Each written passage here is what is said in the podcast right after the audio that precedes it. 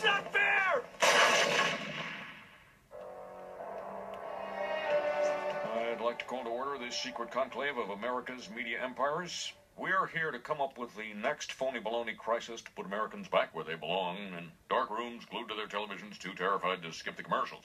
Well, I think... N B C, you are here to listen and not speak. I think we should go with a good old-fashioned public health scare. Uh, yeah. A new disease. No one's immune. It's like the summer of the shark, except instead of a shark, it's an epidemic. And instead of summer, it's all the time.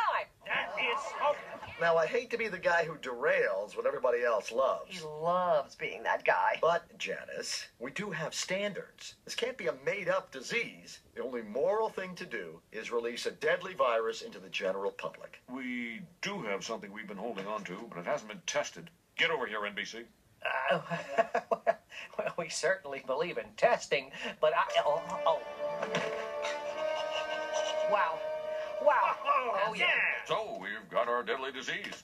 Now we just have to blame it on something that's in every household, something that people are a little bit afraid of already.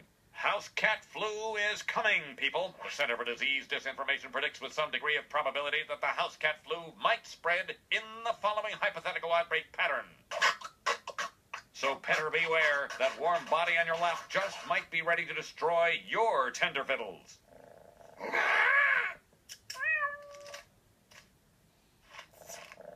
Springfielders are advised to stay tuned for more information if they experience any of the following symptoms. Mild thirst, occasional hunger, tiredness at night. You know, I don't know when this was ever a good idea.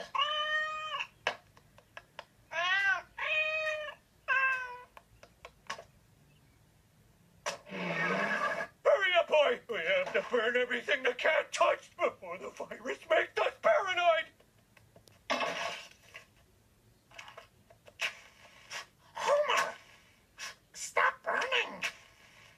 They have a vaccine. All right, we'll get the vaccine. Homer, did you know he was in the pile? I thought he was an old clump of rags. Don't worry, people. We have enough vaccines for one child per family. No, I don't even have a kid that I admit to having. Please use your time in line wisely to Sophie's Choice Your Child.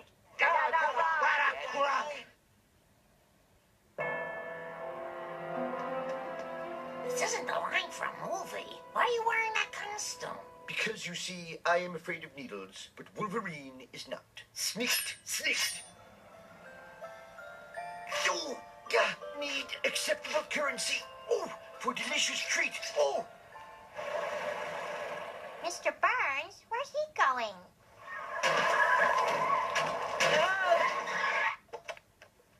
Yes, I'd like thirty-seven snifters of your influenza syrup. One for me, one for Smithers here, and the rest for my hounds. Give him what he wants. He's the only taxpayer in this town. But, Mister Mayor, these people have waited in line, and dogs can't even get the disease. They'll see me take it, and they'll want some. Yes, yes, really, little jelly belly.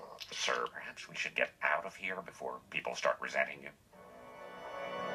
Ooh, hurry up and get in. I'll drive.